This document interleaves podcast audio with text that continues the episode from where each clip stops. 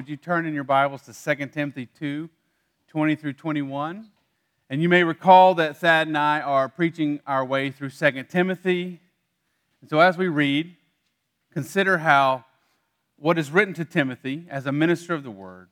He does this right after Paul talks about false teachers, how that applies to Timothy, but also consider how it applies to us, to you, and to this church. So, again, our text this morning is 2 Timothy 2 20 through 21. This is the Word of God. Now, in a great house, there are not only vessels of gold and silver, but also of wood and clay, some for honorable use, some for dishonorable. Therefore, if anyone cleanses himself from what is dishonorable, he will be a vessel for honorable use, set apart as holy, useful to the master of the house, ready for every good work. Let us pray. Lord, we thank you that you speak to us through your word. Would you speak to us this morning? Cleanse us so that we may hear. Make us ready for your service. And Lord, speak to us this morning. In Jesus' name we pray. Amen. Now, I don't know about your house, but in my parents' house, there is the special silverware, right? It's gold plated, I think, or at least gold colored. And they, they treat it uh, better than they treat me, my parents because they're like very careful with it. They only use it once or twice a year. And they keep it in a special wooden box with felt little slots for it so it has a nice, comfortable home during the year.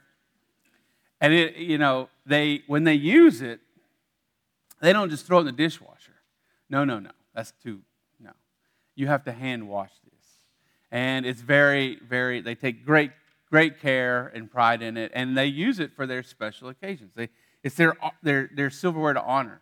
And of course, it doesn't, they don't use it when they break out their paper plates. They've got the, the special plates with holly leaves on them. I don't know, these are Christmas plates. And it's, those are also very, you know, only broken out once and have a special home. And they take great care and pride in it, and it's very nice, very fancy, it's, it's neat. And I know it's a special occasion when I see that silverware broken out.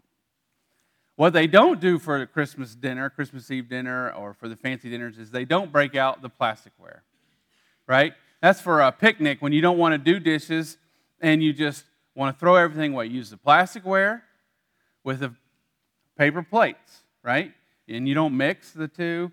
Uh, but yeah, so you kind of have these two ways to serve dinner. Both serve the same function of getting the food into your mouth, right? But one is very honorable, the other is dishonorable. And uh, Paul uses this illustration to talk about let's not be the dishonorable, not that plasticware is sinful, or in his case, uh, wood and clay as his thing, uh, because there were vessels for honor for the master of the house, and the wood and clay things, uh, some commentators say, were used for garbage or even excrement. But the point is, is that there's sort of things you want to be associated with and things you don't want to be associated with. Things of honor, things of dishonor. And so Paul is basically telling Timothy, you have an option. There's an option here.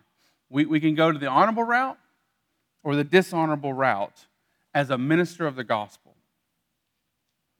And in the previous paragraph, Paul has given two examples of dishonorable people as in terms of how they act towards God's people and in God's house. And those are Hymenaeus and Philetus. If we look at verse 18, we see that they uh, have swerved from the truth, saying that the resurrection has already happened. They're upsetting the faith of some. So here we have two people who are preaching false doctrine, doing what is dishonorable in the house of the Lord teaching false doctrine, which leads people to ungodliness, as verse 16 says, but avoid irreverent babble, for it will lead people into more and more ungodliness.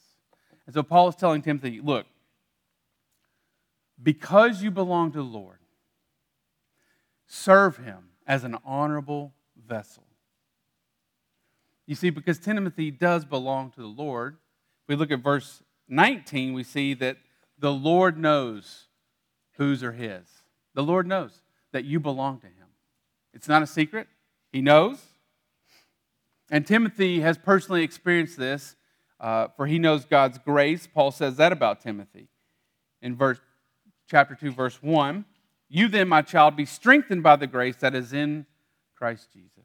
He's saying, Timothy, you know it, you've experienced it, be, continue to be strengthened in it.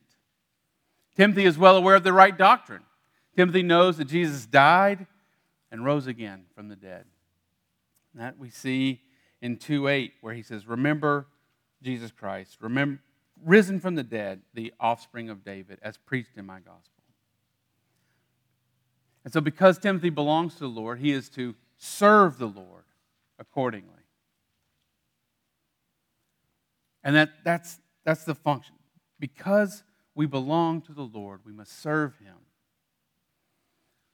But sometimes we also have a choice, like Timothy, between honor and dishonor. Timothy is instructed not to take the dishonorable route, like Hymenaeus and Philetus, even though it could be appealing to take that route, because that route can actually lead to fame, maybe influence, riches, maybe, less suffering for sure, less drama in his life, and definitely less confrontation with others. So that could be the nice route. It is, can be tempting.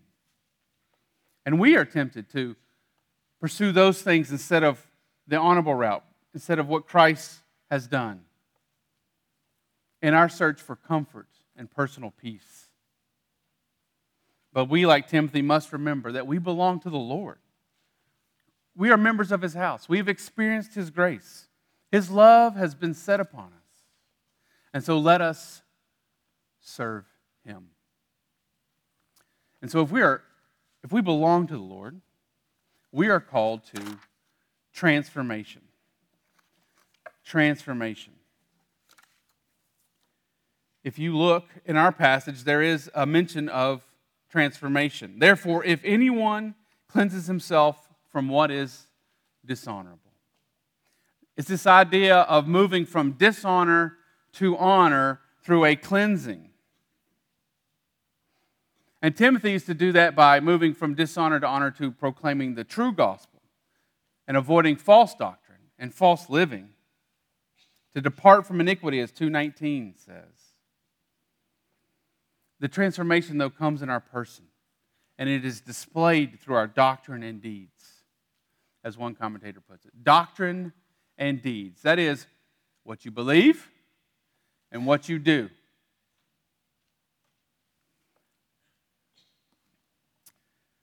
Another way to say it is our faith and love, as Paul does in chapter 1, verse 13.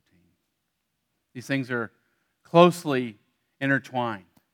And God has called a movement from dishonor to honor.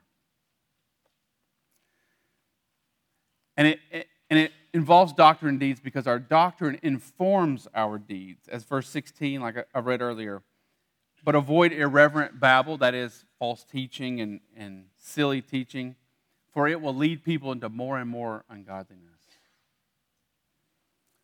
But no matter how pure our doctrine is, we still have an indwelling sin that needs to be transformed.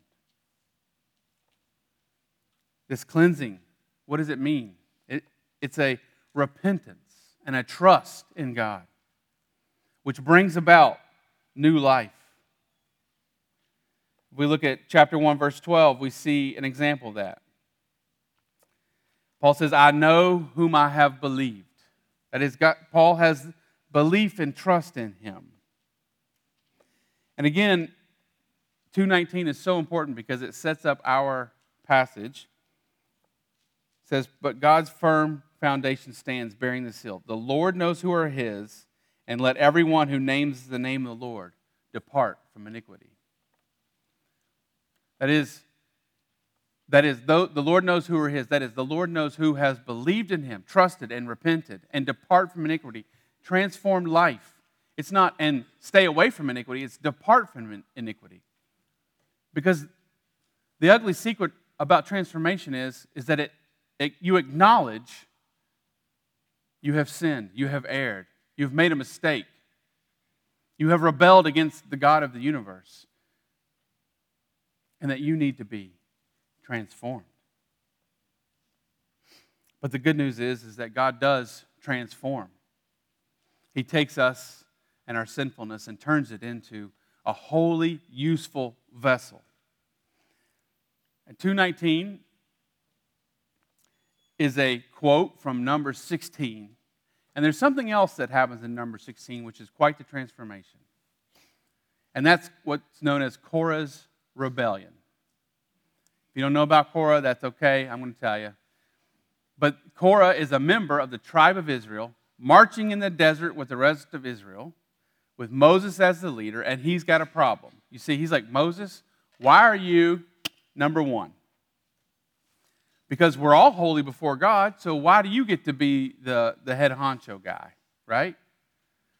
And Moses is like, Look, I didn't choose this, God chose this. This is just the way it is. I, I, I'm sorry. And Korah, so the fast forward a little bit basically, Moses says, All right, God's going to show us who's going to lead and, and who's in the right here. So he tells Korah to get 250 of his uh, people that are with him on this endeavor to get their censers and stand in the middle of a field or, or in an area. They're together. And these censers are, I don't know what they're made of, but the pictures I saw online, which are not what they would have had, but the way they're done now, they look like egg holders, just the way they're shaped. But uh, they're like uh, golden or metal vessels that you fire burns in, and it releases incense. There would be a censer in the temple. But they have their censers. Why a censer? I don't know, but they have them. And the Lord judges these people, and now they're, they have died, they were not right, they were not in the right. But the Lord says this to Moses Go and take the censers that they have used and beat them out and attach them to the exterior of the ark. Which is crazy, right? So here are the instruments used in rebellion against God and his own people and purposes that God takes and shapes to cover the ark which would sit in the holiest of holy places where God met with man. The ark, which holds the manna and the commandments, is covered in rebellion, in a sense. But not pure rebellion, but a transformed rebellion. You see, that's what is happening in our passage. It's a transformed rebellion. We have gone from dishonor to honor, and it can only be done by Christ. And then it becomes a holy, set apart as holy, an honorable use. Just like the censers went from a dishonorable use to an honorable use. So, God calls us to the same.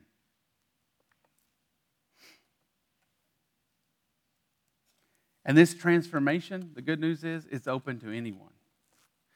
And if any of you here today don't know Jesus, never followed him, never trusted him for his transformation, that's okay. We're glad you're here.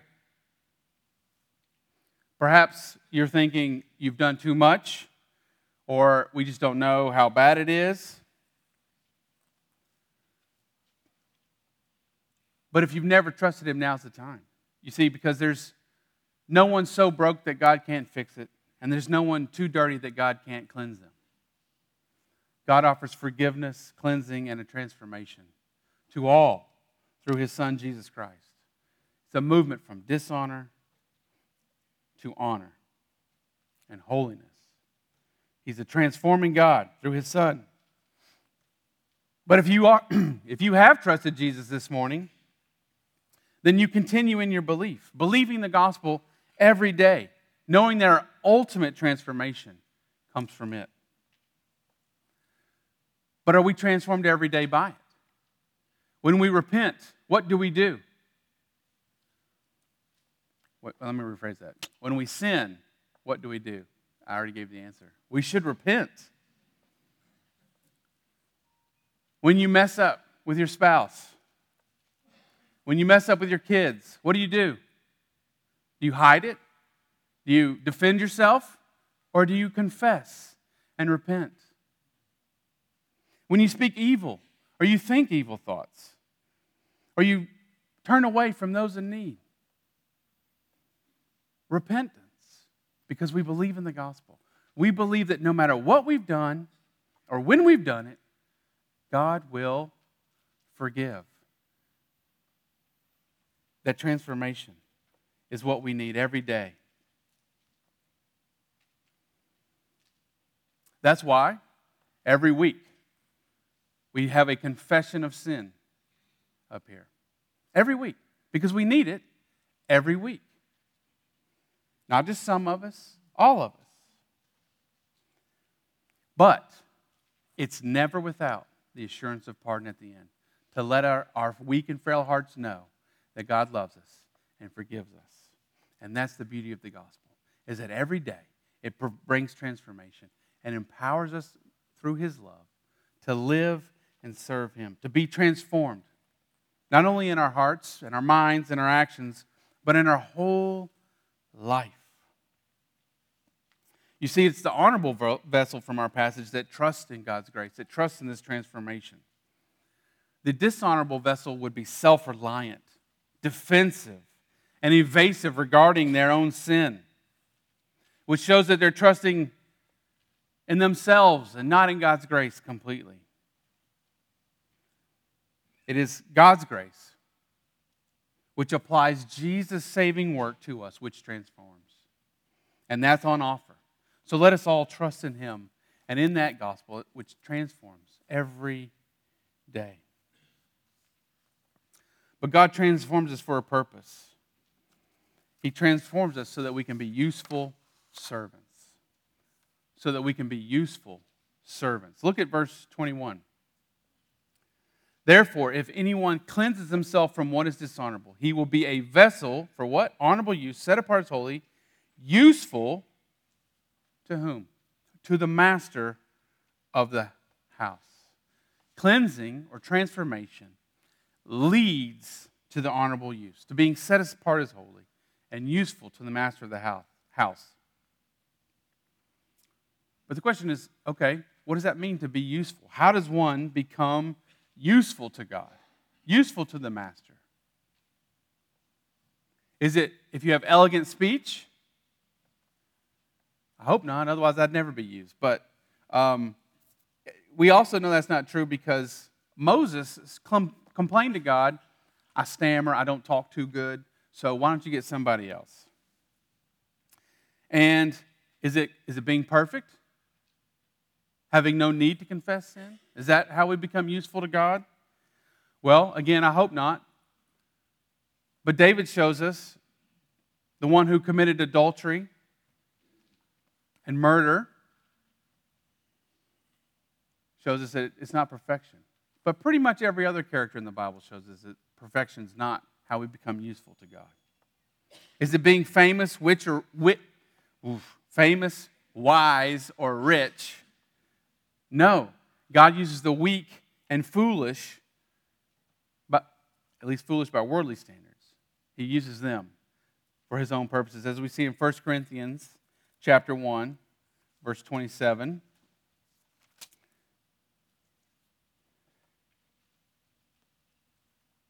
But God chose what is foolish in the world to shame the wise. God chose what is weak in the world to shame the strong. God chose what is low and despised in the world, even things that are not, to bring nothing that things are. So that is God is using things that the world considers foolish and silly and unwise Paul, for his part, was used. How was he made useful by God? Well, we see that in 1 Timothy chapter 1 verse 16, which says, "But I received mercy for this reason, for this reason, that in me, as the foremost, that is foremost sinner, which is in the previous verse, as the foremost, Jesus Christ might display his perfect patience as an example to those who were to believe in him for eternal life. Paul is essentially saying this I was a really bad guy who definitely didn't deserve grace because I persecuted God's people and condoned murder. And yet here I am preaching grace. So Paul's basically saying this if I can be saved, anybody can be saved. If God's willing to forgive me, he can forgive anyone. Paul becomes useful in his testimony, in his story. Paul has learned to be to boast in his strength, no, in his weakness. We see that in 2 Corinthians 12, 8 through 10. Three times I pleaded with the Lord about this, that it should leave me, that is, this thorn in the flesh. But he said to me, that is uh, Christ, My grace is sufficient for you, for my power is made perfect in weakness. Therefore, I will boast, then Paul continues, Therefore, I will boast all the more gladly of my weakness, so that the power of Christ may rest upon me. Paul begins to boast in his weakness. That is, he is useful in that inasmuch as he admits his weakness. Hudson Taylor says this All God's giants have been weak people. So we see that God finds us useful when we find him beautiful. That is, when our hearts long for him and we depend on his grace, love, peace, and promises. When we rest in his strength, not our own. And we do this in all our life. We, some get this passage, the order of this passage, backwards. They say, yeah, okay, I want to be cleansed, so what I'm going to do is be useful to the Lord. Then he'll see I'm worthy of his forgiveness and he will cleanse and transform me. But that's getting it backwards. We can never reverse the order of this passage. This passage is very clear that if we are cleansed, then we become one of the things useful. The cleansing comes before usefulness. That is because it is our admission of sin and our repentance and our trust in God which God finds useful, which God uses to his own glory. We are useful, not so we can get his transforming grace, but because we know his transforming grace. And then we can point people to the Savior who gave that to us. You see, something is useful if it is fit to the task at hand.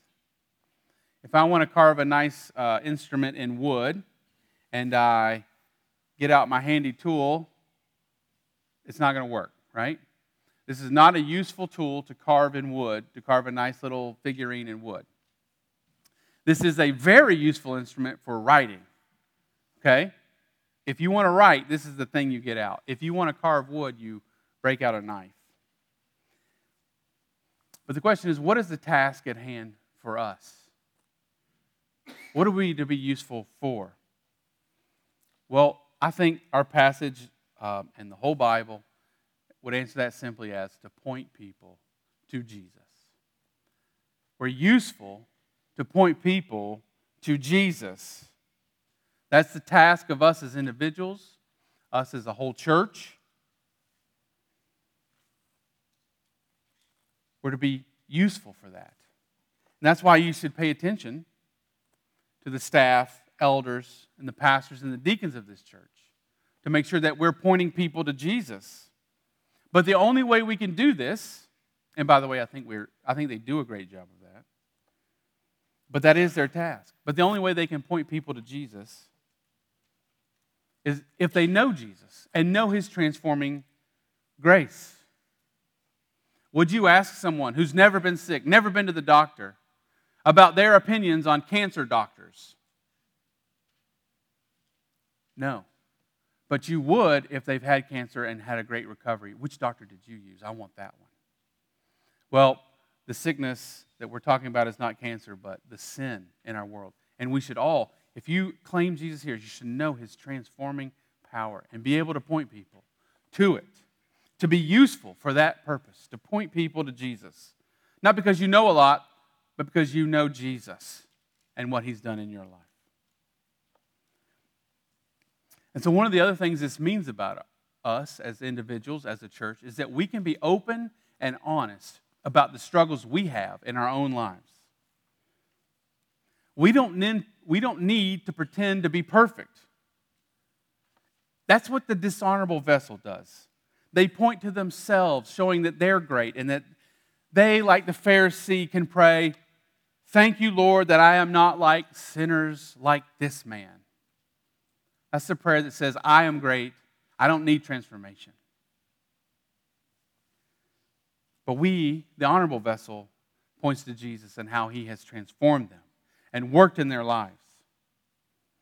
So the honorable vessel is free to admit their own weaknesses. Because when we point to, acknowledge our own weaknesses, we can then point to the one who is strong. That is how we are useful. And so when we become transformed, we also become useful. But we also become ready for every good work. Ready for every good work. Look at verse 21. Therefore, if anyone cleanses himself from what is dishonorable, he will be a vessel for honorable use, set apart as holy, useful to the master of the house, house ready for every good work. Paul has this theology of being cleansed, being redeemed, and transformed so that you might do good works. We can look at Ephesians uh, chapter 2, verses 8 through 10. Many people will memorize 8 and 9, which is good. I'm glad you're memorizing. But Ephesians 2, 8, 9, and 10, I think, are important together. For grace you have been saved through faith, and this is not your own doing. It is the gift of God, not as a result of works, so that no one may boast. For why? For we are his workmanship, created in Christ Jesus Another word for created in Christ Jesus is saved or transformed. Those who have repented and believed in Jesus have been created in him. Why? For good works, which God prepared beforehand, that we should walk in them.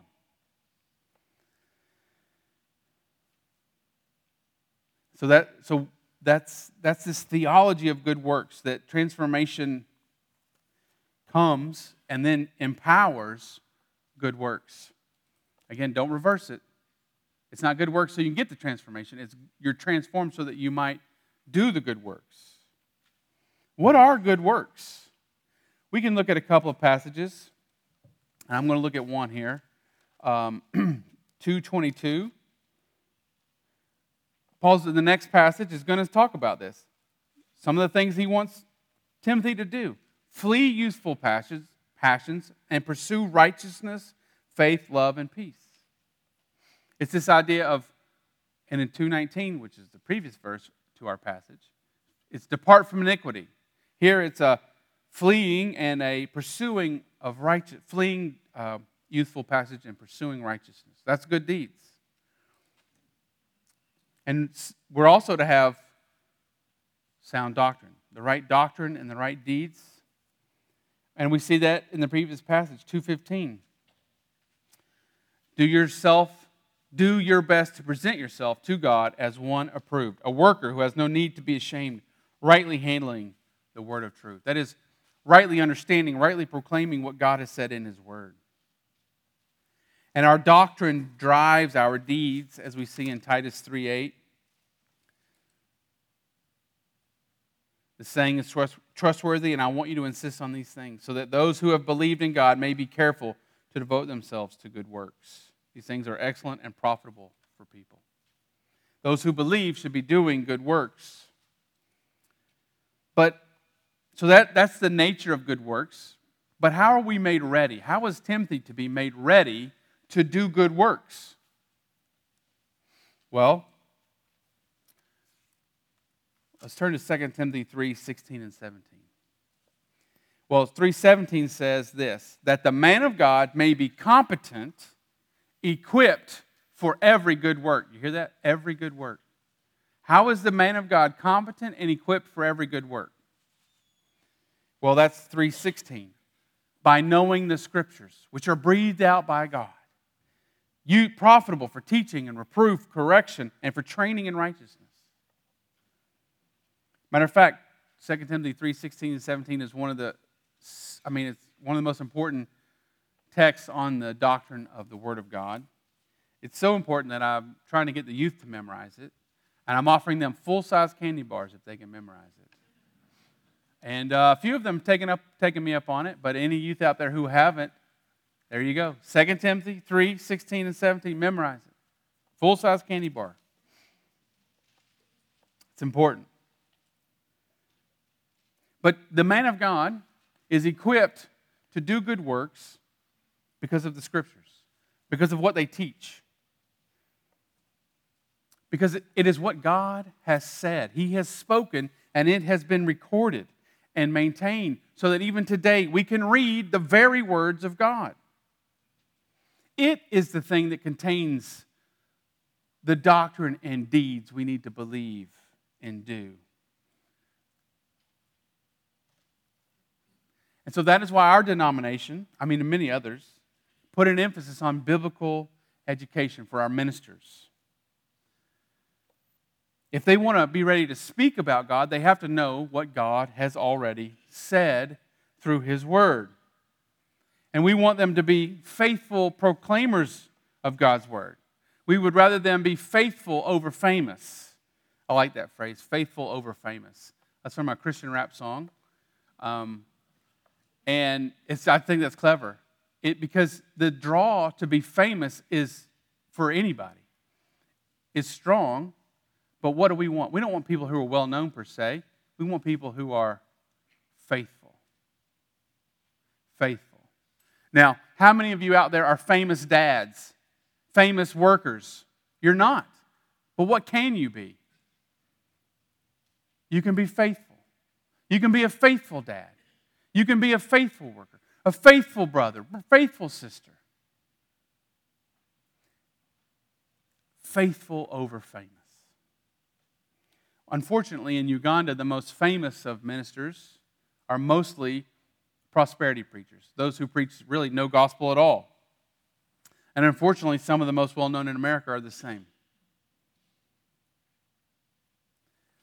But if this is God's word, and He has spoken, then we, like Augustine, need to pick it up and read. We need to memorize it. But because this is God's Word, this is why we preach it every Sunday. Because every Sunday, God speaks through His Word. God is preparing you right now, preparing me for every good work. If there is something to believe or do, it is recorded in God's Word. And, it, and this word makes us ready for them. There's a Christian meme out there that says this complaining about God being silent when your Bible is closed is like complaining about not getting texts when your phone is turned off. We need to be ready to hear from God through His Word so that we can be ready for every good work. Now, we've seen the number, we've completed the capital campaign. There'll be a new portion of the church building out there, but our work isn't done. The question is we have a choice like Timothy. How are we going to use that space? For honor or dishonor? Because it belongs to the Lord, we should use it to serve Him. We need to let it be a place where people are called to transformation through the gospel. A place where useful people are proclaiming the gospel that they themselves know. It is a place where people, it is to be a place where people learn the Word of God and its message about Jesus Christ. Let it be a place where people are prepared for every good work. And let us pray that God makes it that kind of place. Let us prepare ourselves as individuals and as a church now to use that space for His useful service. Let us pray. Our Heavenly Father, we thank you that not only do you save us, but you call us to service. Show us where that is to be. As we go about our lives through this week, may we point people to Jesus because we know him through your word and through our own lives. And Lord, we thank you that you are a transforming God. Help us to walk in that every day. And may your name be glorified and served through these people in this church. It's in Jesus' name we pray. Amen.